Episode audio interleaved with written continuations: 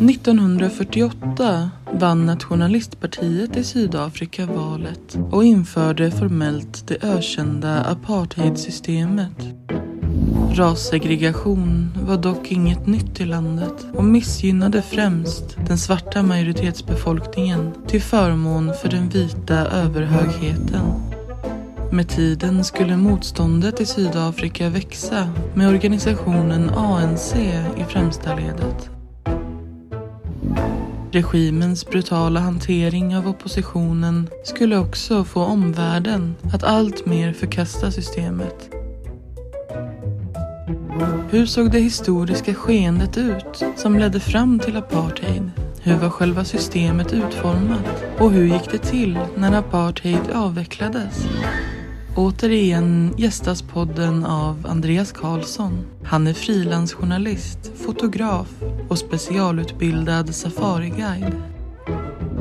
Han har skrivit ett flertal böcker, bland annat titeln Apartheid som utkom 2023.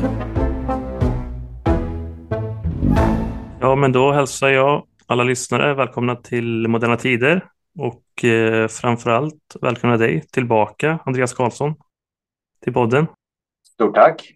Du är faktiskt den första gästen som återkommer. Eh, vilken ära. Ja. tack ska du ha. du var ju med i avsnitt 20 om eh, koloniseringen av Afrika. Just det. Som den som inte har hört det kan gå tillbaka och lyssna på. Om de så önskar. Och eh, vi ska ju prata om Afrika den här gången också delvis. Eller del, det är ju Afrika det utspelar sig. Eh, nämligen apartheid som du nyligen har skrivit en bok om också. Jag tänkte man kunde börja lite i själva definitionen av begreppet apartheid. Ja, det kan vi göra. Eh, jag tror väl att det är ett ord som eh, ganska många lyssnare har hört någon gång. Och man kanske har en eh, liksom, uppfattning om ungefär vad det, det innebär. Men Egentligen så kan man uttrycka det så enkelt som att det är rasåtskillnad. Det är ju ett begrepp som kommer från afrikans, som då är ett av språken som talas i Sydafrika, för det är i Sydafrika vi rör oss nu. Och kännetecknar den ideologi eller den politik som dominerade, får jag ändå säga, Sydafrikas eh, 1900-tal. Där man eh, skilde på människor baserat efter liksom, uppfattningen om vilken ras de tillhörde. Då. Vi kommer att återkomma till det lite grann, vad det innebär. Men eh, enkelt uttryckt mellan de som var vita i hyn och de som inte var det och hade liksom andra kulturer, afrikanskt ursprung eller asiatiskt ursprung för all del också. För det är en brokig skara människor som eh, bodde och fortfarande bor i Sydafrika. Ja, men om man ser på den sydafrikanska historien, var kan man liksom hitta de tidigaste spåren till vad som mynnar ut i apartheid så småningom? Det man ska komma ihåg, nu sa jag 1900-talet och det är där vi ska placera liksom, apartheid som en eh, ideologi och en liksom, uttalad politik. Men det man ska ha med sig tycker jag är att Sydafrika var ju aldrig dessförinnan, liksom under den period som det var någon slags statsbygge, så var det aldrig ett jämställt samhälle på något sätt. Det som vi idag kallar Sydafrika ska vi väl kanske gå tillbaka till mitten på 1600-talet för att hitta rötterna till när eh, nederländska Ostindiska kompaniet slog sig ner i trakten av det som då idag är Kapstaden och började liksom en viss form av småskalig kolonisering. Man byggde en eh, bunkringsstation för den här handeln som pågick med, eh, med Asien, mellan Europa och Asien. Kapkolonin kallade vi, eh, kallade man den delen av Sydafrika. Då åkte den, den växte sedan. Eh, det var egentligen inte uttalat någon tanke med det, men, men den gjorde det i alla fall. Människor flyttade in och bosatte sig där och den expanderade och så småningom så, så växte det där till ett, ett stadsbygge så att säga. Och då var det och fortsatte att vara under hela kolonialperioden ett samhälle som styrdes av en europeisk bördig, alltså vit eh, minoritet. Eh, och där man i allt större utsträckning eh, förtryckte övriga grupper som bodde i, landet. Att det fanns ju liksom ett embryo till det som så småningom då blev väldigt institutionaliserat och genomtänkt eh, samhällssystem eh, under namnet apartheid. Och sen eh, kommer britterna dit också då senare. Det gör de. Det är en eh, ja, men nederländsk eh, koloni då kan man väl säga. Det är egentligen eh, är det ju Ostindiska kompaniet som styr, så det är egentligen en privat koloni i det avseendet. Men, men är 150 år ungefär. För att fram till eh, alldeles precis i början på 1800-talet och eh, då tas den över av, av britterna under ganska odramatiska former. Det handlar om stormaktspolitiken i, i Europa som gör att engelsmännen, som förstås också ser värdet av den här strategiska platsen. Så det tas över. Och det sker en viss inflyttning då, en ganska stor inflyttning av eh, britter och då en helt annan typ av människor eh, än den eh, liksom, holländskbördiga eh, befolkning som redan bodde där. Eh, som till ganska stor del eh, var landsbygdsmänniskor, eh, jordbrukare, medan de som flyttade in från, från Storbritannien var eh, medelklass, urban medelklass kan man väl säga. Om vi förenklar det ganska, ganska grovt då. Och mellan de här två grupperna uppstod ju eh, en del konflikter. Britterna kom med en viss, ska vi väl säga, liberalisering av politiken inte så att det plötsligt blev någon slags demokrati och att alla människor var lika mycket värda, men man avskaffade bland annat slaveriet, vilket var en stor sak. Det hade varit ett eh, samhälle helt byggt på slaveri under, under lång tid. Uh, och det där väckte en del ont blod hos afrikanerna då, uh, eller boerna. Det, det, är samma grupp människor vi pratar om när vi använder de två begreppen. Och det skedde en stor utflyttning av missnöjda afrikaner från Kapkolonierna, alltså trakterna kring Kapstaden uppåt inåt landet där man etablerar nya kolonier om man så vill. Man kallar det för republiker. Så att där någonstans i eh, mitten, andra halvan av 1800-talet så har vi liksom två europeisk bördiga folkgrupper, eh, vita till hyn, men som eh, kontrollerar liksom varsin del i det som idag då är, är Sydafrika. Som har helt olika förutsättningar, helt olika liksom, agendor där afrikanerna egentligen bara vill ha ett område där man kan sköta sig själva utan påverkan utifrån, inte heller från Europa, där man kan få organisera samhället utifrån de principerna som man tror på, det vill säga att en vit kristen minoritet styr och att all, det liksom är den naturliga ordningen och att övriga folk eh, väntas underordna sig det. Då. Och så har man i den andra änden då det brittiska imperiet som det faktiskt är. Eh, där finns imperieambitioner och under 1800-talet så finns ju de här. Liksom, då kommer ju det som vi pratade om, om senast, kampen om Afrika igång på allvar och kapplöpningen om att kolonisera kontinenten. Och där är ju Storbritannien i allra högsta grad en av stormakterna. Och man drömmer om liksom att bygga ihop hela imperiet tvärs över kontinenten från Kap längst ner i söder till Kairo som man också kontrollerar upp i eh, i nord, eh, nordost. Och de här två intressena är inte riktigt förenliga så att det mynnar ut i, i konflikten mellan de här två folkgrupperna som kommer att prägla landet, regionen för oerhört lång tid framöver. En del säger fortfarande idag. Ja, för boerna hade väl liksom inte någon koppling till Nederländerna direkt längre för eftersom man har ju levt så många generationer på samma ställe. Alldeles riktigt och det tycker jag är en väldigt bra poäng att ha med sig i det här för att eh, vi pratar som jag har sagt om liksom, europeisk bördiga folkgrupper för att det, det är ju det det är. Eh, boerna eller afrikanerna, de allra flesta hade förfäder som kom från, eh, från Nederländerna. En del hade rötter i Tyskland, Frankrike, en del Skandinavien också för all del. Men när man slog sig ner i Kapkolonin så liksom, afrikans var det språket som man talade. Det ligger väldigt nära holländskan. Och genom åren, precis som du säger, så liksom försvagas ju de där banden till Europa och man ser sig vid den, här, vid den tid när eh, britterna anlände så ser man sig som lokalbefolkning. Man ser sig som... Eh, liksom, här har vi bott i så många generationer, 150 år. Vi eh, hör hemma här, det här är vårt land. Vi kan förutsättningarna, vi vet liksom vad som krävs för att leva här och det är i någon mån ansåg man sig till och med ha varit först där. För att det var inte särskilt bebott när man, eh, när man anlände på 1600-talet. Så I det avseendet så är det liksom Storbritannien representerar ju kolonialismen eh, i det här sammanhanget ur bornas eh, perspektiv naturligtvis. Och själv ser man sig bara som en utsatt lokalbefolkning. Och det är ganska djupt rotat i, i boerkulturen eh, och historien, hela det perspektivet. Mm. Ja, för det blir två krig då som kallas för boerkrigen under 1800-talet. Eller ja, det går, andra går över sekelskiftet där också. Vad är liksom bakgrunden till de konflikterna? Eller bakgrunden förstår vi, men vad, vad är det som gör att det slutar i militär konflikt? Eh, ja, men det är lite grann det som vi var inne på. Ibland så, så beskrivs det som, en, som ett krig. När man pratar om boerkriget så är det ofta det andra. Eh, det är precis som du säger, det var två stycken konflikter med några år av, av uh, utan konkret konflikt däremellan. Men, men ofta är det den här perioden alldeles precis kring sekelskiftet. Så 1899 till 1902 någonting sådant där. Då. Och eh, ofta presenteras det som ett krig om naturresurser.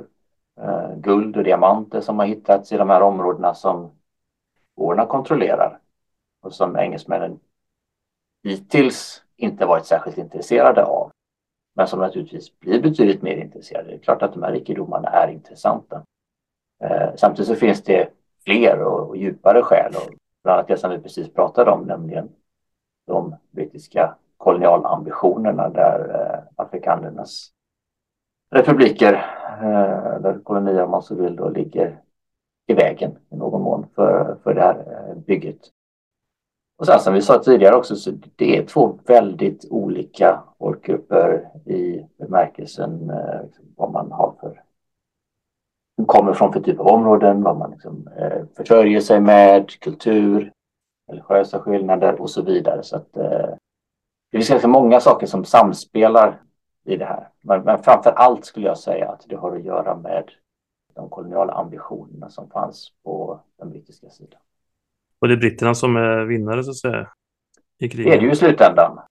Det blir ett betydligt längre och betydligt svårare, blodigare krig än vad britterna tänkte. Man hade föreställt sig, eller vi vet att man tänkte sig att man skulle köra över afrikanerna ganska snabbt. Det var, liksom, det var bönder på landsbygden, relativt dåligt utrustade och så vidare. Men vi vet ju från det här och från andra konflikter också att eh, det där med att eh, vara motiverad, att eh, ha någonting personligt att kämpa för, vilket man hade i allra högsta grad. Man försvarade en livsstil, eh, man försvarade liksom hela sin tillvaro.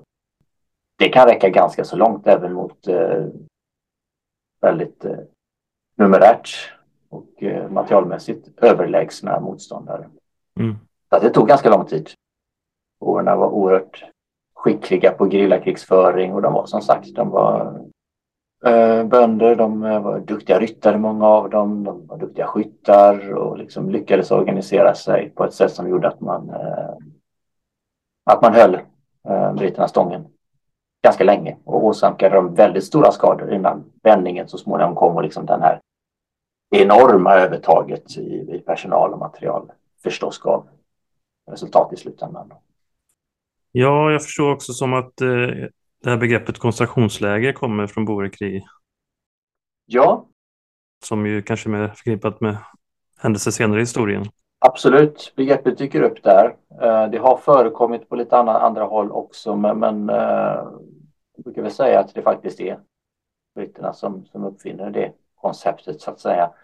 Uh, där man har liksom den, typ, den typen av liksom, interneringsläger uh, där man placerar civila tillfångatagna under, under kriget. Så det där ska man faktiskt ha med sig när man tittar på och liksom upplever reseri bekanta sig med Sydafrika idag. Att eh, det finns fortfarande den här lilla taggen eh, mellan de här folkgrupperna mellan de två vita folkgrupperna i Sydafrika. Inte så att det har en stor betydelse, men den finns där och den ska inte glömmas bort.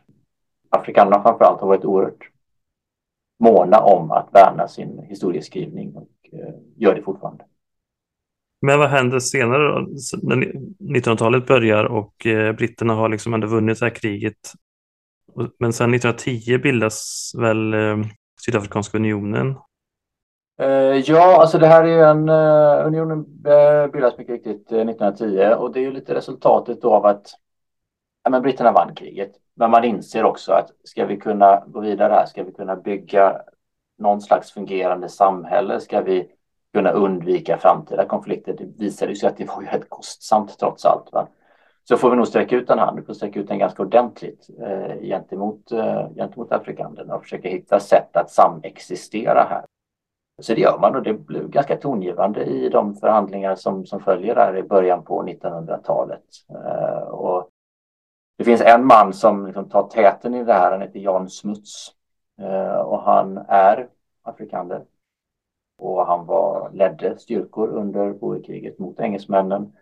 Men han har också en eh, utbildning i England och han har liksom en viss förståelse för liksom det, det brittiska sättet och tankesättet och blir lite av bryggan mellan eh, de här två grupperna i, eh, i förhandlingarna och eh, brukar också tillskrivas liksom att man kommer dit hän att man liksom skriver en slags inom citationstecken då gemensam konstitution. Formellt sett är man fortfarande en koloni under den brittiska kronan. Va? Men, men eh, där så börjar ju vägen mot det som så småningom först på 1960-talet men ändå blir en full självständighet. Mm. När man har en eh, gradvis ökar liksom sin, eh, sitt självbestämmande. Och man gör det väldigt mycket gemensamt. Och det beror delvis på att intressena sammanfaller. Inte nödvändigtvis för att man har kanske en gemensam agenda, men afrikanernas eh, ideologiska tankar om att det ska vara vita som, som styr och övriga folk ska vara underordnade det sammanfaller med näringslivet, framförallt gruvindustrins eh, behov av eh, att ha en stor billig tillgång på arbetskraft som man kan kontrollera. Eh, och gruvindustrin kontrollerades i första hand av brittiska intressen så att det finns ju gemensamma nämnare som gör att det går att samverka mot det som då liksom blir allt mer av ett förtryckande och mer systematiserat förtryck. Ja, det känns som att de här tankarna är ganska unika ändå för den här regionen, att man ska ha en vit överhet. Nu var ju nästan hela Afrika ändå koloniserat, men jag tänker att det har mycket att göra med boernas liksom långa historia i området, alltså med vit minoritet som kanske inte riktigt fanns på samma sätt på så många andra ställen i Afrika. Absolut, så är det ju. Eh, det finns ju en, i det avseendet så är ju liksom det här unikt eh, i Afrika. Som vi pratade om senast så vaknade ju det europeiska intresset för större delen av Afrika i övrigt sent och handlade kanske egentligen inte alltid heller så väldigt mycket om Afrika som sådant utan mer om att växa musklerna gentemot varandra. Men i Sydafrika, eller det som skulle bli Sydafrika, precis som du säger, så finns det ju en lång historia av närvaro av liksom, europeisk bördig befolkning, eh, en vit befolkning. Från mitten av 1600-talet i alla fall. Den hade europeer varit på plats tidigare, de här gamla portugisiska sjöfararna, Vasco da Gama och Bartolomé Diaz, men de var där redan i slutet på 1400-talet, men slog sig aldrig ner då. Mm. Så att, eh, det har definitivt en, en stor eh, inverkan på det faktum att Sydafrika har en annan typ av historia än många, de, många andra afrikanska länder. Mm. Men den här konstruktionen man skrev var huvudpunkten i den att liksom skydda den vita överhögheten mot resten av befolkningen? För det var väl ingen vidare demokrati, antar jag? Nej, någon vidare demokrati var det ju inte. Och det fanns olika delar av landet hade lite olika regler och Kapstaden var och har alltid varit liksom mest liberalt i det avseendet. Eh, där fanns ett lite större inflytande eh, från icke-vita folkgrupper. Men, men, men visst var det så. Visst var det så att man eh, exkluderade icke-vita från eh, beslutsfattande, från politiskt inflytande. Det fanns periodvis ett indirekt eh, inflytande i bemärkelsen att man kunde rösta på representanter, fast det var vita representanter, men som ändå liksom skulle vara inom citationstecken representanter för den, eh, den icke-vita befolkningen. Så att, och, och, alla de här sakerna är ju väldigt eh, tydliga redan ja, men, från 1910-talet och framåt. Även om begreppet apartheid kanske dyker upp lite senare då så, så finns det, man har redan slagit in på, på den här vägen och det börjar redan där dyka upp eh, konkreta regelverk um, för hur man liksom ska separera folkgrupper uh, inom, inom landet. Så att visst är det så. Men vad var, var man inspirerad av då? Eller liksom just den här tanken på rassegregering. Vi har ju liknande system i USA, delvis också. De liknar varandra ganska mycket. Ja, det finns ju släktskap här och jag menar senare så har vi, vi har liksom nazismen och fascismen och liksom den typen av ideologier och det är klart att det finns ett, ett släktskap här. Samtidigt så ska man komma ihåg att de här som var de verkliga arkitekterna bakom det samhällssystem som vi sen kallar apartheid kommer lite längre fram på 1900-talet. De var ju också väldigt skeptiska mot allting som kom utifrån. Eh, så att det där med att bara importera ett samhällssystem var ju liksom inte riktigt deras modell. Men självfallet fanns det en inspiration och eh, Henrik Verwoerd som ofta brukar lyftas fram som eh, arkitekten bakom det här. Han var andre man då slutet på 1940-talet när liksom systemet tar form på allvar. Men han var verkligen samhällsarkitekten bakom apartheid. Blir senare president under en, en period. Han, eh, han är ju liksom eh, en man som har född i Nederländerna visserligen, men eh, delvis bott i och studerat i, i Tyskland och tagit intryck av de ideologierna som växte fram där under, under 30-talet. Så att självklart finns det ett, ett släktskap här. Ja, jag tänker också att rasidéer och sånt var ganska allmänt populärt redan tiden i början på 1900-talet. Ja, och jag tror man ska komma ihåg det också, framförallt kanske när man funderar på varför apartheid kunde uppstå överhuvudtaget. Det känns ju som en ganska osmaklig ideologi för omvärlden. Borde inte någon ha reagerat? Borde inte Storbritannien, alltså politikerna i London, som ändå var förhållandevis liberala i det här sammanhanget, borde inte de ha reagerat? Mm.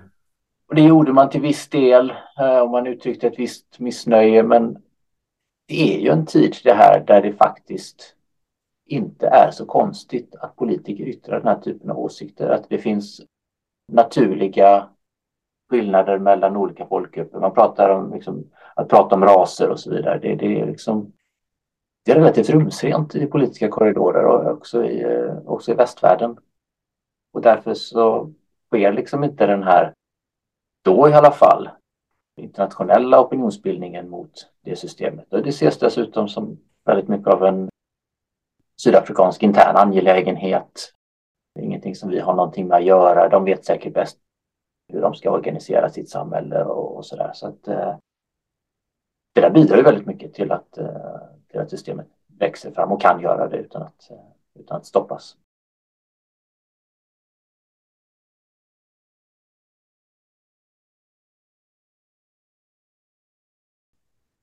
Men jag tänker på hur, hur var liksom hur såg samhället ut innan så att säga apartheid blev på riktigt? Det är inte innan 1948 egentligen som apartheid blir liksom eh, lagstiftat. Jag antar att samhället ändå var väldigt segregerat liksom socialt och eftersom det var sådana stora skillnader. Det var det. Men mötte svarta och vita någon gång liksom? Det gjorde man, det gjorde man absolut. Och vi kanske ska säga det att anledningen till att vi återkommande pratar om 1948 det är att det är det året då nationalistpartiet vinner makten. Eh, och det gör man liksom på parlamentarisk väg enligt de eh, regler som fanns. Det är ingen liksom, statskupp, det är ingenting sådant som ligger i bakgrunden här.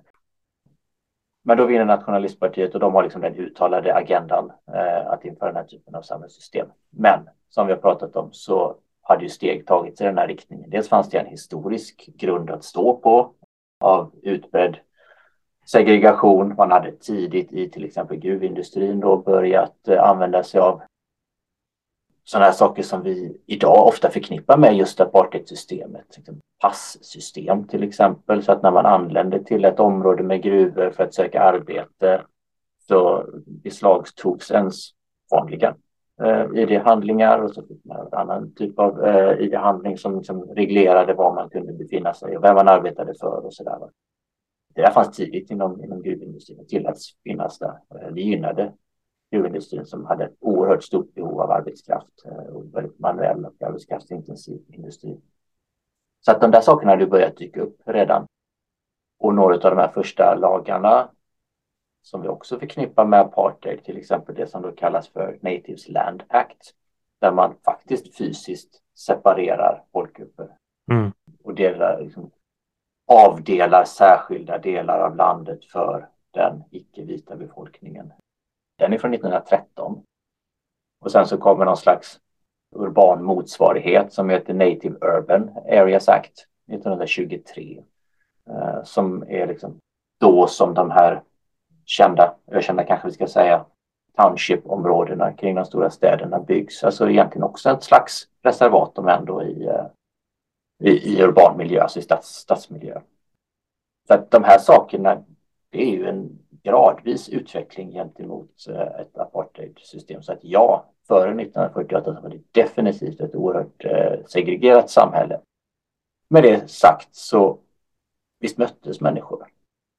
Hela, eller en av tankarna var ju liksom att kontrollera arbetskraft naturligtvis. Men man behövde ha den arbetskraften, man behövde ha tillgång till den. Så att i det avseendet så var det naturligtvis eh, möttes ju människor i, i olika sammanhang då, på arbetsplatser, eh, i hem också för all del.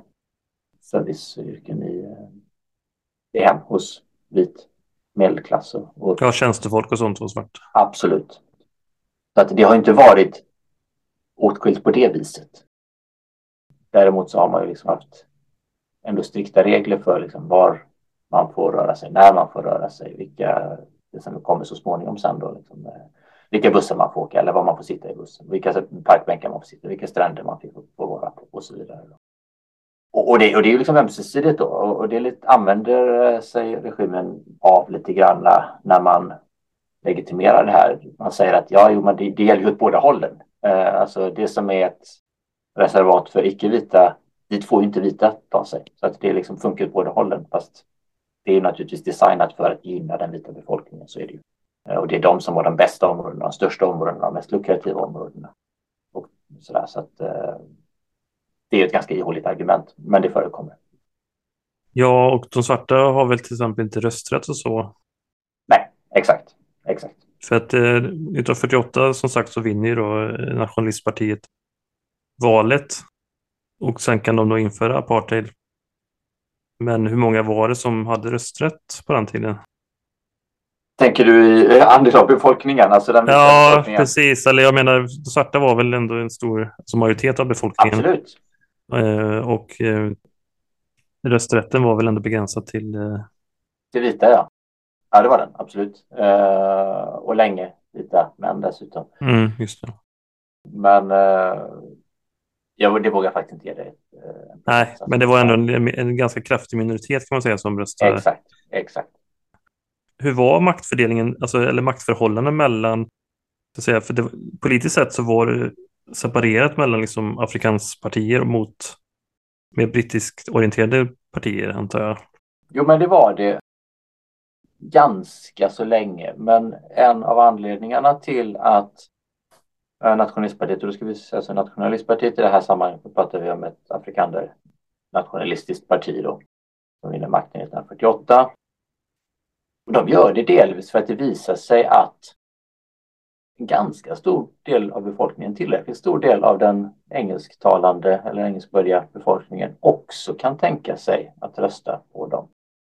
Och det har att göra med det här som vi var inne på lite grann tidigare med att intressen sammanfaller. Intressen inom till exempel näringslivet då, där det finns ett behov av arbetskraft. Det sammanfaller med den ideologi, den kontrollideologi, segregerande ideologi som eh, nationalistpartiet står för. Och det bidrar till att man, man faktiskt på helt parlamentarisk väg kan, kan vinna det där valet. Det finns ett eh, kommer att bli ett oppositionsparti men som hade haft makten dessförinnan som, som är mer liberal ideologi och nu är det med stora citationstecken i det här sammanhanget. Men, men som inte förde en lika hård för politik. Så att säga. Men de, de lyckades inte riktigt lyckades inte riktigt mobilisera väljarna och till det ska man säga, det här partiet leddes av just Jan Smuts som jag nämnde tidigare som liksom stod med en fot i vardera läger och eh, han hade under eh, världskrigen, båda två faktiskt, visat sig vara oerhört villig att eh, bistå regeringen i London, alltså Storbritannien, dels med sina egna tjänster och han var där och han liksom satt i krigskabinettet och var oerhört engagerad i det här, liksom i sin egen internationella karriär om man så vill. Då.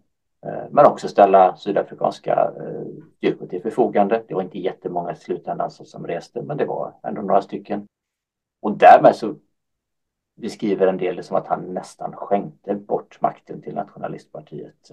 Han förlorade liksom väljarnas eh, sympati för att han visade betydligt mycket mer intresse för den globala arenan och för mm. Storbritannien och deras intressen och liksom krig som huvudsakligen utkämpades i Europa. Och glömde bort eller ignorerade, upplever man i alla fall då, sydafrikanska intressen på hemmaplan. Så det var liksom flera samverkande faktorer här då som, som gjorde att nationalistpartiet vann det där valet 1948. Men eh, sen fortsättningsvis, för jag tänkte, det känns, Nationalistpartiet behåller ju makten väldigt länge sedan. Mm. Men man hade val och sånt ändå framåt, eller? Ja. Den konstitutionella situationen var likadan även senare? Ja, och det här är ju eh, ett eh, tacksamt läge som man kommer in i och då handlar det om liksom lite mer konstitutionstekniska saker. Men när den där eh, konstitutionen skrevs så var det innan nationalistpartiets tid. Men den designades på ett sätt som sedan kunde utnyttjas. Nämligen att man utelämnade, och det var lite otypiskt för den här tiden, men man utelämnade en del av de här kontrollinstanserna som ofta brukar finnas. Alltså hur lätt eller svårt är det att ändra i konstitutionen till exempel? Det visade sig vara ganska lätt när nationalistpartiet väl satt vid makten och man kunde eh, laborera med det och ändra valsystem och, och så vidare och avskaffa, liksom, helt avskaffa rösträtt, alltså även indirekt rösträtt och, eh, och sådär. Så att eh, därmed så cementerar ju Nationalistpartiet sig själv vid makten på ett ganska effektivt sätt. Utnyttjar Tog kontroll över media och så också. Det gjorde man också. Uh, och det är ju det är ett särskilt kapitel, höll jag på att säga, men alltså den uh, bristen på yttrandefrihet och framförallt den kontrollapparaten som, som sattes att sköta censuren då var ju länge i alla fall oerhört effektiv. Och hur man kontrollerade bilden som spreds eh, både internt och externt men, men framförallt kanske då till den egna befolkningen, framförallt kanske till den vita befolkningen. Mm. Ska man komma ihåg i det här sammanhanget att eh, den vita befolkningen hölls ofta också utanför alla liksom, detaljer kring hur samhället fungerade och sköttes och eh, förtryck som pågick och så vidare. Så att det var liksom okunskap eller att hålla folket i okunskap var ju en medveten strategi från regimen och den omfattar även faktiskt den vita befolkningen. Men eh, då när apartheid införs så vad är liksom de första konkreta förändringarna av samhället? Ja, en av de absolut första liksom, konkreta eh, lagarna som dyker upp och det är bara ett par år senare då, det är den som eh, kallas för Population Registration Act, alltså folkregistreringslagen helt enkelt. 1950. Och utgångspunkten för den är att ja, men om man ska separera folkgrupper så måste vi veta vem som hör till vilken grupp. Eh, och i ett land som Sydafrika med, som vi sa alldeles inledningsvis, en väldigt brokig befolkning så är det inte alldeles lätt. Eh, och det har vi inte pratat om riktigt, men, men alltså, vi har ju en tydlig vit grupp. Ja, eh, det är antingen de som har rötterna i den holländska perioden, afrikaner eller boer, då, och de som har rötterna i den, i den vita, äh, förlåt, i den, i den brittiska invandrarna som, som kom i början på 1800-talet och pratade engelska. Sen finns det afrikanska folkgrupper, alltså vars förfäder kommer från de centrala eh, östra delarna av Afrika som liksom också invandrat mm. genom århundradena ner till de södra delarna med jakt på nya betesmarker och så vidare. Ett antal olika folkgrupper, men har det gemensamt att de talar språk som ofta i alla fall är snarlika varandra. Och de är ju betydligt mörkare i än vad den vita befolkningen är. Men sen så tillkommer ytterligare en grupp då som egentligen inte man heller ska prata om som en grupp, men eh, då och idag benämner man dem i Sydafrika som färgade. Och det där ställer ju till det lite grann ibland eftersom begreppet färgad används lite slarvigt eh, på andra håll i världen. Men, men i Sydafrika så avser man en specifik grupp. Och då pratar vi dels om ättlingar till slavar som holländare importerade från Sydostasien. Man behöver arbetskraft. Det fanns inte tillräckligt mycket vid den där tiden som man hämtade från andra kolonier man hade, länder som Malaysia, Indien, Indonesien sådär till södra Afrika. Eh, och rent utseendemässigt, rent om man liksom tittar på hudfärg, så befann ju de sig någonstans mitt emellan kanske då en vit befolkning och en svart afrikansk befolkning. Eh, det fanns också en lokalbefolkning i södra Afrika, så de här eh, jägar och samlarfolken, Khoisan brukar man benämna dem som ett samlingsnamn. Mm. Som också var liksom ett relativt, alltså med afrikanska mått mätt, ljusare i hyn, men med europeiska mått mätt lite mörkare i Allt jag ställer till det för äh, apartheidregimen. Uh, hur, ska man liksom, vilka, hur ska man dela in människor i, i olika grupper och sådär. Och den här lagen, den är inte vattentät från början och den blir det väl aldrig heller. Eh, den eh, kompletteras eh, massvis med gånger med, med olika regler för hur man ska klassificera människor. Men det är ju ren, det är ren rasbiologi vi pratar om. Där man har dels sådana saker som man kikar på vad folk pratar för språk och för kultur och vad man äter för mat och liksom alla sådana här saker. Men sen också rent hur man ser ut. Mm. Uh, och då handlar det om håret ser ut och hudfärgen naturligtvis, och ansiktsform och näsform och liksom alla de här sakerna. Det finns fler av de här testerna så att säga som man gjorde har blivit eh, ökända och verkligen förknippade med, eh, med apartheidtiden. Till exempel när man sticker in en, en penna i håret på en person och så ber man dem skaka på huvudet och så om den då sitter kvar så är det ett tecken på att man är en svart person. Trillar den ut så är man då möjligen eller färgad för all del. Ehm, men, men, men de här är ju naturligtvis oerhört godtyckliga eh, regler.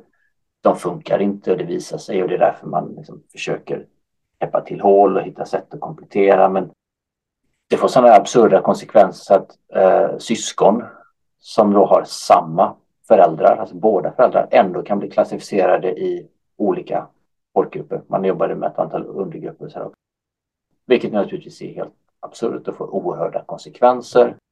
Men det var liksom ett resultat av den här godtyckliga sättet att klassificera människor. Men det är ju verkligen men kanske den största och tydligaste och mest kända symbolen för hela apartheidsystemet. Och, och den tar ju sin början väldigt kort efter, efter 1948 då nationalistpartiet har kommit till makten. Eh, och sen följer ett antal uh, lagar av olika typer som alla syftar till att undvika och förbjuda eh, umgänge över rasgränserna då. Förbud mot att gifta sig eh, och så vidare. Så att eh, allting är liksom designat för att man ska ha så lite med varandra att göra som möjligt. Men jag tänker att då måste man också ha en ganska stor övervakningsapparat kring det här också. Mm, verkligen. Eh, och den växer ju gradvis och eh, blir enorm. Periodvis oerhört skicklig, oerhört effektiv. Vi pratade lite grann om censurväsendet. Det är ju en del av det naturligtvis, men sen finns det ju rent liksom, våldsmonopolet och det fysiska, fysiska kontrollsamhället också. Eh, naturligtvis säkerhetstjänst, polis, militär. Som är väldigt snabbt växande, väldigt stora, starka effektiva men också väldigt kostsamma givetvis. Och ganska länge så går det ganska så bra. Det går ganska så bra för Sydafrika under decennier. Det gör gärna det när man har saker som guld och diamanter som man kan exportera och dessutom så har man billig eh, arbetskraft i överflöd. Så ger det sig nästan självt. Men eh, så småningom, och det, det kommer vi väl till, så bidrar ju det också till att det är inte hållbart i längden. Man kan inte hålla sig med en sån enorm kontrollapparat hur länge som helst. Nej, men vad var det för typ av straff om man bröt mot de här lagarna? Eh, det kunde vara allt möjligt. Det kunde vara eh, allt ifrån böter till eh, fängelse. Och det kunde vara ganska långa fängelsestraff naturligtvis. Man kunde få möjlighet att träffa den man som hade hamnat i slagsmål. Han hade blivit tillfrågad av polis en gång på eh, 60-talet var detta. Om sina papper, eh, om han hade eh, sina papper i ordning, om han fick lov att vistas där han var vid tillfället och ehm, det hade han inte. Han var där för att träffa en, en kvinna som han var förälskad i. och inte på väg till arbete så som hans papper stipulerade att han bara fick lov att vara. Men han lyckades få till stånd att lämna Sydafrika och det som förekom också och som kallades för exit pass som helt enkelt innebar att du får lov att lämna Sydafrika om du har någonstans att ta vägen men du får aldrig lov att komma tillbaka igen. Och det förekom ju också då. Men, men generellt sett, det vanligaste straffet var ju eh, fängelsestraff eller eh, bötesstraff eh, av något slag. Hur lika var man i förlagen för vita som bröt mot, att säga, kanske var ovanligare i och för sig, men behandlades de mjukare? Ja, alltså det, det, det var ju två parallella rättssystem. Så det, det går inte alls att jämföra. Plus att de inte föll under den typen av lagar heller. Alltså de, den typen av lagar var inte applicerbara på vita. Alltså eh, apartheidlagarna då så att säga, om vi ska använda ett samlingsbegrepp. Men jag tänkte bara, för vi pratade innan om att de, menade, de hade ett argument om att det var samma sak åt andra hållet. Ja. Då borde det egentligen varit ja. i så fall att, att de vita fick inte bryta mot andra, åt andra hållet. Ja, Nej, det borde det. Konsekvens var inte kanske den starka sidan hos det här Nej. nationalistpartiet. Nej, precis. Men jag tänkte lite på, vi skulle se lite på motståndet också mot apartheid. Och eh, det finns ju en person som självklart, en, kanske en av 1900-talets mest kända historiska personer, Nelson Mandela är ju en central person såklart och eh, ANC som är kanske den mest kända då, eh, motståndsgruppen, vilket jag förstod ändå skapades långt innan apartheidsystemet fanns på plats. Vad är liksom deras politiska mål från början? Är det liksom ett det handlar om rättigheter för den svarta befolkningen då? Ja, det är det. Absolut. Det finns faktiskt en person till förutom Mandela. Jag ska återkomma till honom lite grann. Ja, ja jag kan prata om många personer. Ja. uh, men det finns en som är väldigt, väldigt känd ut, ja. utöver uh, Mandela. Jo, men så är det, så är det ju. Embryot till ANC, de hade ett annat namn i tiden, men eh, då är vi ju alldeles i, liksom, i början på, på 1900-talet. Det handlar ju om liksom, de här, det börjar dyka upp oroväckande signaler säga, samhället är på väg mot ett eh, förtryckande samhälle. Det är det redan, men det håller på att förvärras eh, och det föds eh, en inledningsvis ganska liten, men ändå eh, motståndsrörelse mot detta eh, bland svarta lärda kan vi väl kalla dem liksom akademiker. Eh, man hade inte riktigt samma utbildningsmöjligheter, men det fanns ju liksom lärare och de som jobbade som lärare och advokater och, och där. Tidningsmän av olika slag, journalister och så där. Så att eh, det är i de kretsarna som motståndet föds och det som så småningom då kommer att bli, bli ANC. Uh, eh, ANC var ju inledningsvis en organisation som var liksom, som flera andra som, som senare föds också man tänkte sig att man skulle liksom verka på fredlig väg, liksom bilda opinion mot de här sakerna. Så småningom så börjar man liksom använda sig av civil olydnad på olika sätt. Men det är ju inte inledningsvis så att det liksom är någon slags våldsam kamp mot regimen som man tänker sig. Men den börjar sen så smått dyka upp och ANC får till exempel då en, en väpnad gren och det får andra organisationer också. Uh, och Mandela är faktiskt en av ledarna för ANCs väpnade gren. Den kallas för Umkhonto Wesizwe. Och det kan vara lite intressant att nämna i det här sammanhanget. Vi tänker ju på Mandela som den här liksom, fredsmannen och försonaren och som verkligen står för uh, icke-våld, uh, att gå vidare gemensamt och så vidare. Men, men han, han var ju faktiskt, alltså, innan han fängslades i början på 1960-talet, alltså så var han en av de som faktiskt satt och planerade i alla fall för våldsamma attacker mot, eh, mot apartheidstaten. Då heter det, och det var förmodligen eh, i väldigt stor utsträckning så också att man riktade det mot symboler, järnvägsstationer, eh, postkontor och så vidare, att man försökte utföra det där i tider när så få människor som möjligt skulle komma till skada. Man skulle skada infrastruktur och så vidare. Mm. Men det är klart att i de attacker som så småningom eh, kom att utföras också så var det ju en del människor som, som stök med också. Så att, eh, och det där var en intern kamp som fördes inom inte bara ANC utan andra organisationer också som, som kämpade mot apartheid. Det fanns liksom olika falanger. De som ansåg att man skulle använda sig av på sin höjd civil olydnad som, som arbetsmetoder uh, och att man inte skulle sjunka så lågt som till att ta till våld Medan andra då ansåg att ja, men vi kommer inte nå våra mål med liksom att respekteras, att få inflytande, eh, lika rättigheter och så vidare om vi inte tar till vapen för att bekämpa regimen. Så att de här slitningarna fanns och de försvårade nog kampen också eh, i någon mån. På det viset eh, liknar det ju en del eh, den amerikanska medborgarrättsrörelsen som också var Oh ja, ganska splittrad i synen på vilka metoder man skulle använda. Absolut.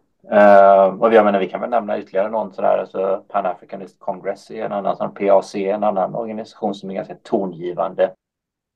Uh, som leddes av en herre som heter Robert Sobukwe.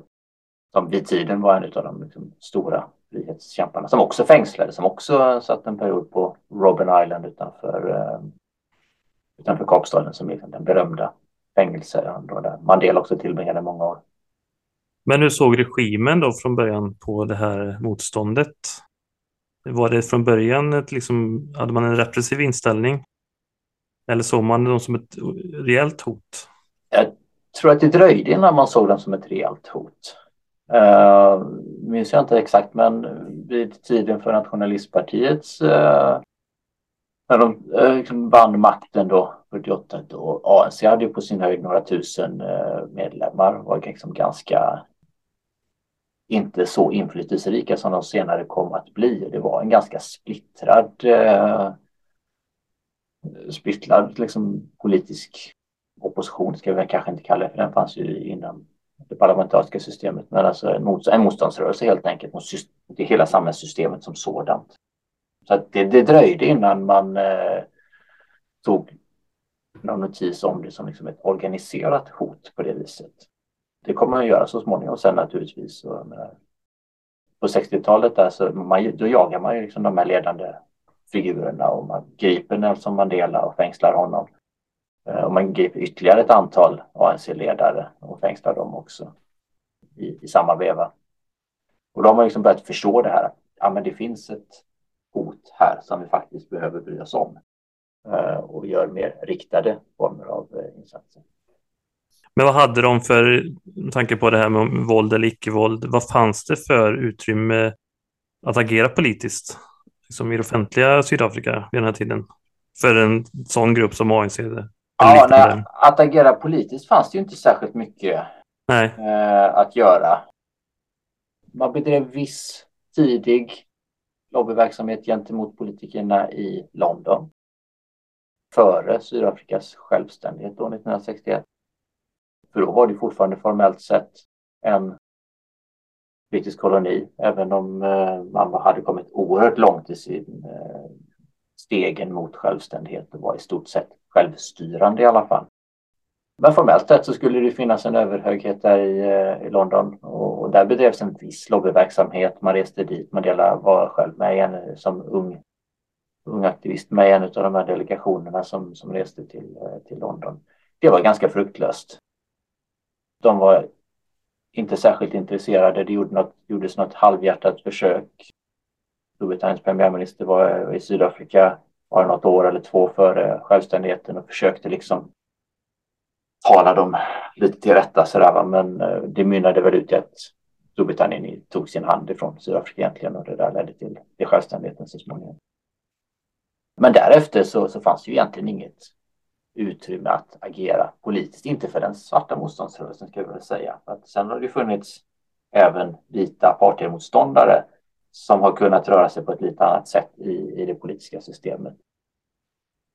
Men för ANC och PAC och liksom de andra organisationerna som dyker upp längs vägen där så, så fanns ju inte det, eh, den möjligheten. Utan då handlade det om till exempel civil olydnad, sådana saker som att försöka, försöka illustrera det ohållbara med de här eh, reglerna som, som fanns då. Eh, det förekom ett antal eh, marscher där man då samlades i tusental, tiotusental och gick för att anmäla sig själva. Att man liksom lämnade sina ID-handlingar hemma, därmed bröt man mot reglerna och så gick man till en polisstation och skulle, skulle anmäla sig själva. Liksom, ni kan inte hantera det här, liksom. det, det är omöjligt, vi måste släppa på reglerna. Det var ju det som skulle vara budskapet öppet. Så, så att det var de möjligheterna som fanns, men, men som jag sa då så det fanns ju även andra delar av samhället som opponerade sig mot apartheid och som hade lite andra möjligheter då. Det fanns, eh,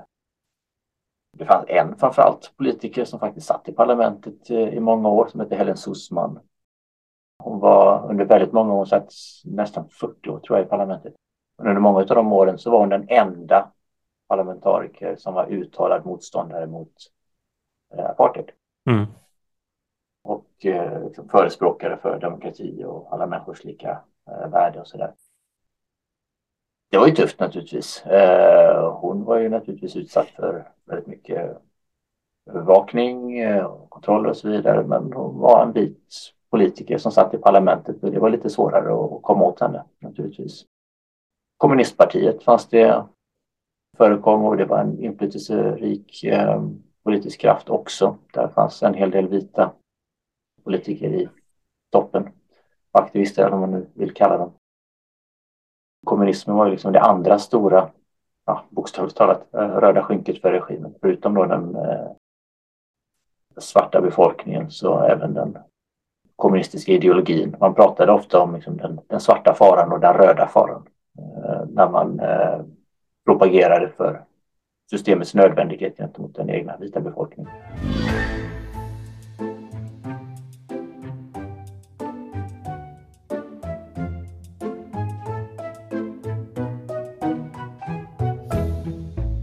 Sharpeville-massakern var väl en ganska liksom, tydlig punkt där saker ändå förändras en del. Delvis alltså, ANCs radikalisering och även kanske omvärldens syn på systemet.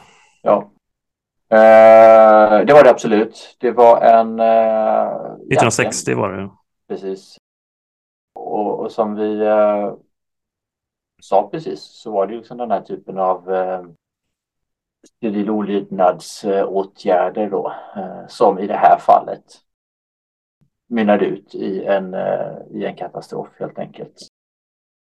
Där människor var på väg till en polisstation för att anmäla sig själva. Polismännen som stod där var inte förberedda ganska nervösa. Det hade man nog förmodligen blivit när en stor folksamling kommer marscherande på det viset. Och inte, man vet inte riktigt vad man ska vänta sig. Eh, och de öppnar eld, skarp eld och eh, skjuter ihjäl eh, väldigt många människor, bland annat barn. Det visar sig senare att en del har skjutits i ryggen när de eh, är på väg och kan fly därifrån. Och sådär. Eh, så att den, har, den har blivit en eh, det är väl inte en ensam vändpunkt kanske, men det har blivit en sån här symbolhändelse som, eh, som jag leder till liksom en upptrappning och en radikalisering av, eh, av motståndet, eh, om man vill använda de termerna. Ja, för det är några år senare då som Mandela till exempel då åker fast eller döms mm. till fängelse. Det är också efter något attentat som han grips Ja, det, det är Eller det flera attentat inte. kanske? Ja, ja, det är det egentligen inte. Han, han har varit på, på resa. Uh, han reste, uh, som, han var eftersökt. Uh, han var en av uh, ledarna. Han var eftersökt och hade varit i Durban, nere i södra, södra Sydafrika. Och reste ofta maskerad som chaufför. och var på väg hem tillbaka mot Johannesburg och eh, blev stannad i en eh, poliskontroll och omedelbart igenkänd och eh, greps. Och, rättegång kort efter det fängslades. Formerna för det där har ju lett till väldigt mycket spekulationer. Är det någon, var det någon som hade liksom kallat på honom? Och vem var det i så fall? Det fanns alla möjliga teorier om att det var internt inom ANC, amerikanska säkerhetstjänsten som hade nära band med sina kollegor i Sydafrika, att de var inblandade. Det har funnits väldigt många olika eh, teorier om det där. Själv undvek han alltid att spekulera i det där faktiskt och skyllde det på sin egen oförsiktighet. Han greps eh, och fängslas och sen så hämtas han faktiskt från fängelset till en ny rättegång eh, ganska kort därefter. För då har man gjort ett tillslag mot eh, en av de här eh, baserna, eh, ANC eh, basen eller högkvarteret, man ska kalla det då, som, eh, där man har suttit och planerat för attentat konkret. Och där finns ju väldigt mycket bevis som, eh, som polisen kommer över. Och de bevisen använder man sig då av för att fängsla Mandela och ytterligare ett antal personer då, i det som kallas för Rivonia-rättegången. Mm. Eh, och då fängslas han, han skickas tillsammans med de andra till Robben Island utanför Kapstaden och han kliver i land där så, så vitt han vet så kommer han ju aldrig att komma därifrån. Så han döms till livstid då? Eller något? Ja. ja. Men då tänker jag att han, hans eh, möjligheter att driva kampen vidare måste ju vara kraftigt begränsade under den här tiden. Ja, det är de naturligtvis. Han, får ha, eh, han har viss kontakt med eh, omvärlden. Han får viss tillgång till, till nyheter. Eh, han får träffa sin eh, advokat någon gång emellanåt så där, så han får lite, lite granna. Eh, och, det är klart att den här, det finns ju väldigt mycket skrivet om miljön och kulturen på, på Robben Island där och relationerna som utvecklas. Och Mandela har själv skrivit om det.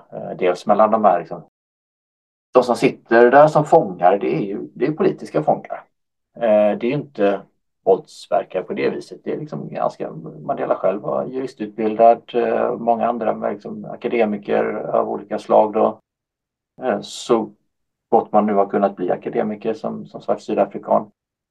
Fångvaktarna å andra sidan, det är ju vita liksom, unga killar som förmodligen kanske inte har alls samma akademiska bakgrund. Och liksom det, det, skapar en väldigt speciell, eh, speciell miljö där som det finns väldigt mycket spännande och intressant skrivet om och som vi kanske inte behöver gå in på allt för mycket här. Va?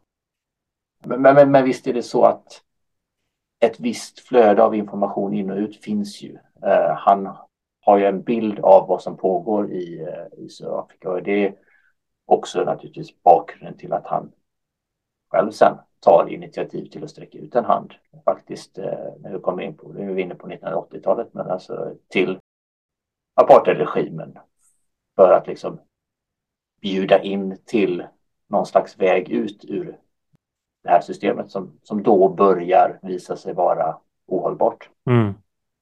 Jag tänkte om vi kollar lite på eh, omvärldens syn och reaktioner på Sydafrika så verkar det som att under 1960-talet så väcks ju någon, en rörelse, eller olika rörelser antagligen upp eh, runt om i världen mot systemet. Ja, det gör det. Ja, inte minst i Sverige får man väl säga. Eh, Sverige har ju eh, varit, eller faktiskt fortfarande i alla fall, den äldre generationen eh, sydafrikaner har ju en bild av att Sverige har varit liksom en av de stora, om man, om man liksom svarta sydafrikaner, de som kämpade mot apartheid rättare sagt. Där har ju Sverige fortfarande ett väldigt gott rykte som vännerna i kampen mot eh, apartheid. Men det gäller även andra delar av världen. Det vaknade lite långsamt sådär. Att det pågick saker som inte var så lämpliga uppmärksammades ju redan på 1950-talet inom FN-systemet. Lyftes fram där och fördömanden ganska fruktlösa. Det var inte så att det ledde till någonting men det var i alla fall en uppmärksam, ett uppmärksammande av det. Eh, det kommer lite olika former av eh, sanktioner. Det kommer vapenembargon. Det kommer eh, oftast på kanske frivillig väg med många länder inför andra typer av handelsembargon mot Sydafrika. Idrottsbojkotten är ganska känd. Sydafrikanska idrottsmän fick inte lov att delta i stora mästerskap och omvänt så skulle inte heller liksom, utländska bjudas med en resa till Sydafrika för att tävla. Banalt kan tyckas, men det där med bokott tror jag faktiskt många gånger kan ha ett oerhört stort symbolvärde i de här sammanhangen. Men det är ju i länder som Sverige, de nordiska länderna, eh, en del europeiska eh, länder så, här, så det finns starka band mellan eh, ANC som då är en, liksom någon slags socialdemokratisk eller och sen tenderar ännu längre ut på vänsterkanten då. Idag är det väl kanske snarare mer åt ett socialdemokratiskt parti kanske. Men eh, så det är där banden är starka. Det är de länder som har den typen av styre där, eh, där banden är starka och där det här uppmärksammas eh, fullt ut. Då. Men hur mycket... Ja, förlåt. Ja, nej, men jag, jag ska säga vad motståndet mot eh, Sydafrika, liksom uppmärksammandet av problem är inte till exempel någonting man pratar om i, i Thatchers Storbritannien eller i Reagans USA. Eh, där är det snarare tvärtom. Framför allt när det gäller USA så finns det ganska starka band mellan Sydafrika och USA. Och det har ju att göra med mycket större saker. Det handlar inte så mycket kanske om rassegregationen utan handlar mer om kampen mot kommunismen. Ja, jag tänkte just eh, liksom, hur mycket var det en bricka i det kalla kriget också? Ja, en stor bricka. Ja. En stor bricka. Jag menar, där var det verkligen alltså ANCs och de andra motståndsrörelserna och organisationerna, de hade ju sina vänner på liksom den politiska kanten, alltså den vänstra politiska kanten och de länder som eh, befann sig där. Och Ryssland eller Sovjetunionen och som det var, var ju, eh, stöttade ju motståndsrörelser i Afrika. Medan då på andra sidan så fanns, eh, fanns USA. Så det, visst var Sydafrika och stora delar av Afrika en bricka i, eh, i det kalla kriget. Definitivt. Jag tänker att eftersom amerikanerna ändå liksom gav något visst stöd till regimen så måste det ändå ha varit en viktig sak. Absolut, så är det helt klart. På något sätt så känns det ju ändå som att världen mer och mer anser att det är ett ohållbart system. För hur är det nu?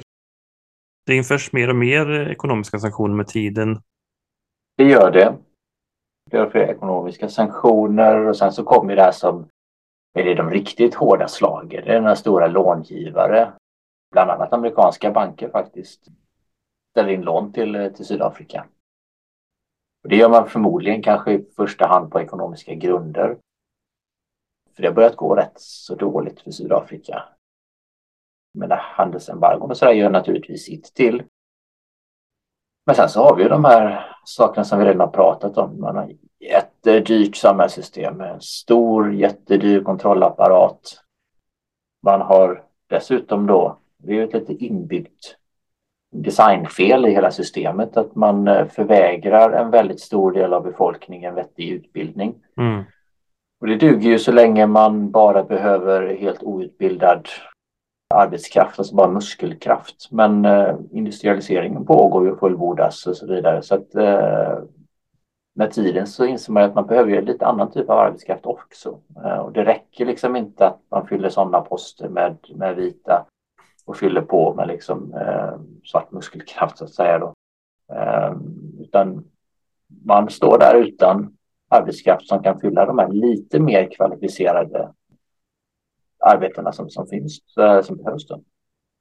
Så alla de här sakerna sammantaget gör att från att ha varit en ganska blomstrande ekonomi under decennier så, så började det liksom knaka i fogarna. Till det ska ju liksom läggas liksom de politiska påtryckningarna både inifrån och utifrån landet.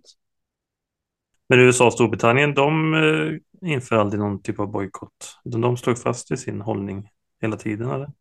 Inte på samma sätt som många andra. Och alltså, när det gäller de här handelsembargon och så, här, så var det egentligen, vapenembargot var ju liksom ett eh, påtvingat eh, inom FN-systemet. Eh, men i övrigt så var det på frivillig väg faktiskt. Det tänker man inte alltid på, men, men det var det.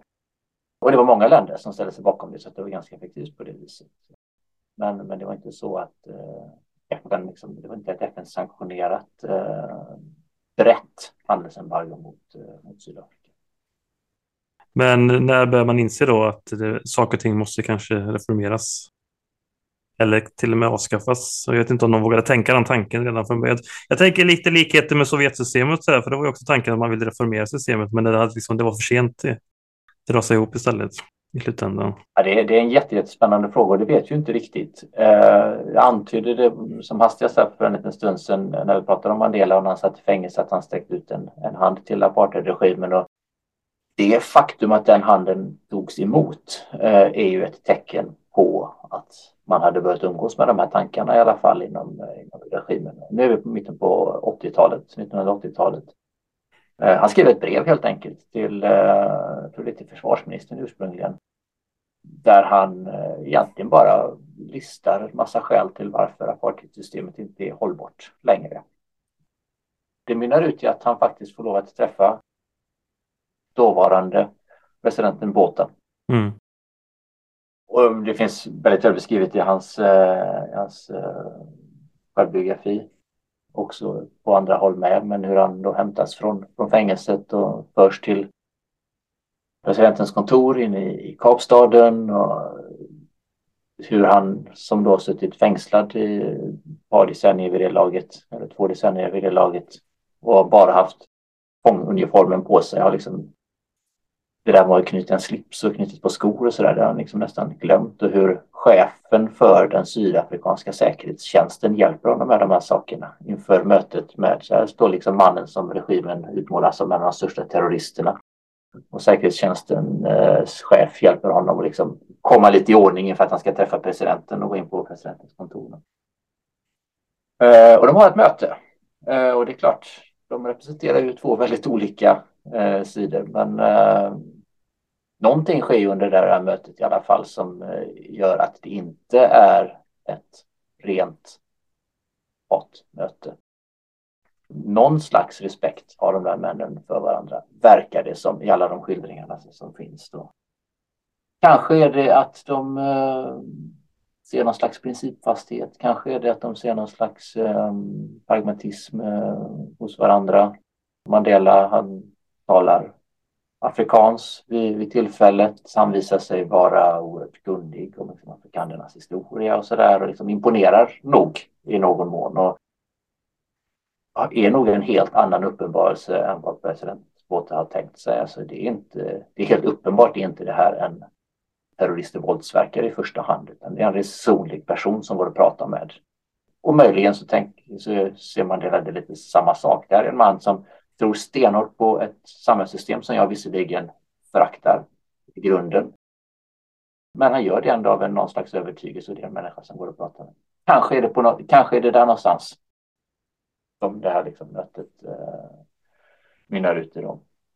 Även om vi inte vet exakt vad som sades och så vidare. Sen blir inte båten särskilt långvarig efter detta på presidentposten. Han lär ha liksom bett sina medhjälpare att börja kika lite grann på men vilka lättnader kan man göra och liksom vad är rimligt och så där. Och det är nog precis som du säger, då tror jag nog man tänker sig att man ska reformera systemet, eh, inte avskaffa det. Man ska hitta nya sätt där man kanske utökar vissa fri och rättigheter för att bli av med våldet, för att kanske kunna börja skala ner säkerhetssystemet lite grann och sådär. Eh, men som sagt, han blir inte så långvarig på posten eh, och det har att göra med eh, rena internpolitiska, liksom partipolitiska motsättningar och falangbildningar inom nationalistpartiet. Men den som tar över är FV de Klerk. Det är ganska känd. Det är han som blir apartheidstatens sista president. Det är han som får äran, om vi ska säga så då, av att uh, ha avskaffat systemet så småningom. Han fick vara med och dela på freds, Nobels fredspris också. Han fick vara med och dela på Mandela, äh, med, med, tillsammans med Nelson Mandela på uh, fredspriset. För just deras gemensamma uh, förhandlingarna som så småningom mynnade ut i att uh, systemet avskaffades och demokrati infördes i bemärkelsen fria val för samtliga sydafrikaner. Och Mandela släpps från fängelset. Också. Mandela släpps från fängelset. Eh, det gör han. Och eh, ANC som eh, då vid den tiden har varit en förbjuden organisation i eh, många år är inte det längre, meddelar de Klerk. Och det gäller även en del andra organisationer då som verkar vid den tiden. Så det är ju liksom, och nu är vi på 1990, nu är alltså början på 1990-talet. Därifrån sen så är det ytterligare ett antal år innan de första valen hålls. Eh, det är ju ett antal år av förhandlingar om hur den här nedmonteringen ska gå till. Hur ska en ny konstitution se ut? Det är ganska oroliga år. Det är en hel del våld under de här åren. Av lite olika typ kan man väl säga. Det finns även faktiskt, och det är det som en del tycker är lite svårt att förstå, men det finns en hel del eh, våld som utkämpas mellan olika svarta grupper. Mm. Eh, det handlar lite grann om att positionera sig som den ledande svarta eh, gruppen. Men framför allt så, så är det liksom, det finns en rädsla hos den vita befolkningen. Vad ska hända nu om vi släpper på allt det här? Kommer det bli liksom, man har sett tendenser på andra håll i, i Afrika tidigare när kolonialmakten dragit sig tillbaka och så där.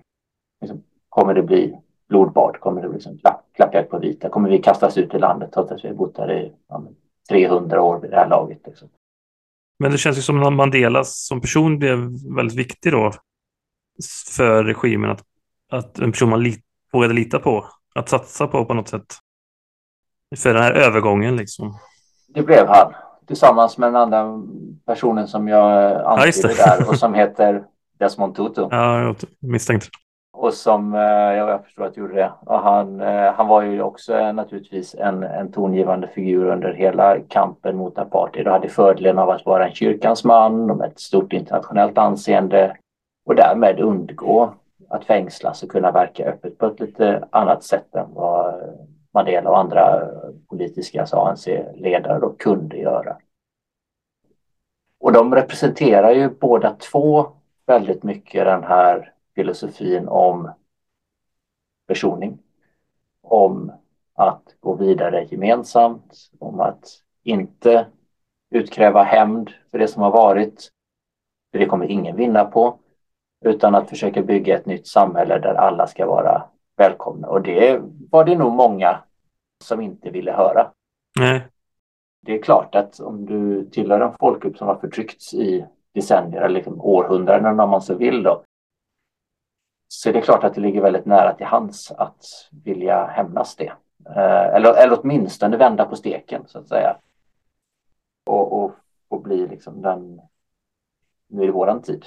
Nu är det vi som ska styra på era, på era bekostnad. Ja, men det fanns ingen riktig konkurrens mot Mandela i realiteten vid den här tiden, men jag i, i transformationen.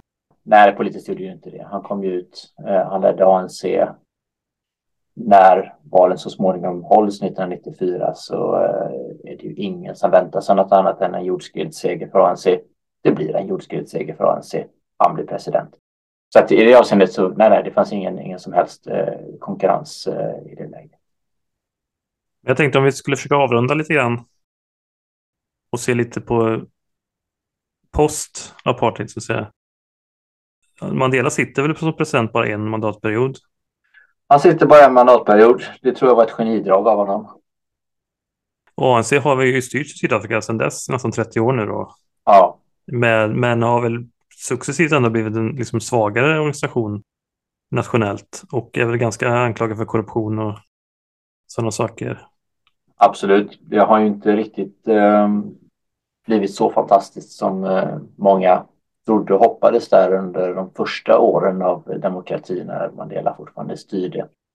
Han målade ju upp extremt stora, fantastiska visioner och ambitioner för, för Sydafrika. Och lite grann kanske det har legat landet i fatet och befolkningen i fatet eh, senare. För att det har funnits förväntningar som inte riktigt har kunnat infrias. De har varit eh, väldigt, väldigt högt uppskruvade.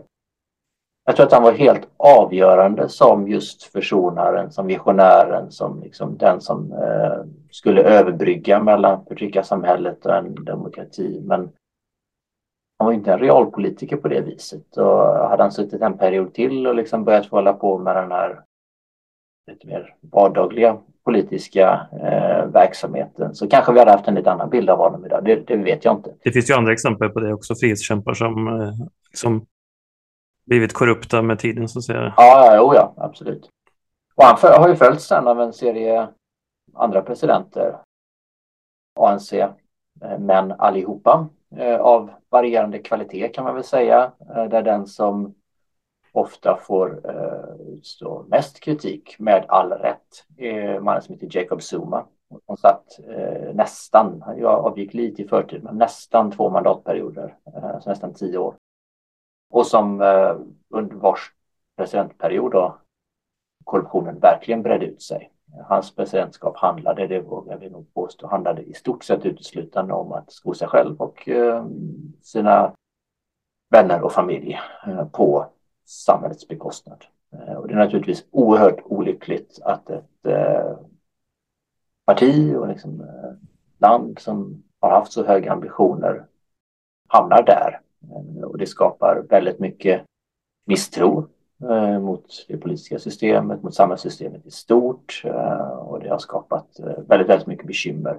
Utvecklingen har inte skett i den takten som Mandela gav sken av att den skulle ske. Människor har inte fått det så mycket bättre. Ska man vara riktigt krass så är det ganska många miljoner sydafrikaner som än idag vaknar på morgonen, går upp, ser sig omkring och det ser ut ungefär som det gjorde under apartheid. Deras de kan röra sig fritt på ett annat sätt. De får lov att rösta var femte år.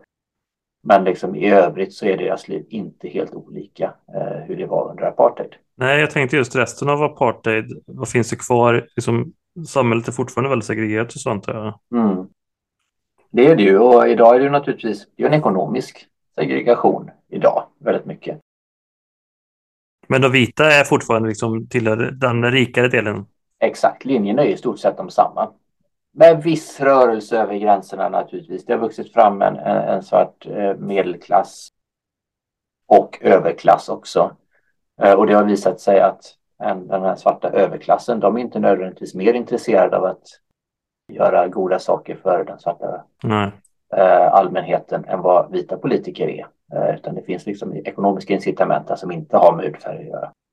Eh, och som vi känner igen från massa andra håll i världen. Så det, det, är ett väldigt, väldigt svårt läge eh, som man befinner sig i naturligtvis. Samtidigt så finns det också i andra änden, alltså det finns en eh, vit underklass, om vi ska kalla det för det då, som också har eh, ökat i det nya Sydafrika. Och det, naturligtvis, menar, det fanns ett lite annat skyddsnät för vita tidigare under apartheidsystemet än vad det gör idag. Så att halkar man snett så, så är liksom riskerna större. Det kan man möjligen se som en utjämning av villkoren lite grann, men det är naturligtvis oerhört tragiskt och det är ju, där frodas ju tyvärr då eh, misstro mot systemet ännu mera. Sydafrika är i ett väldigt tufft läge.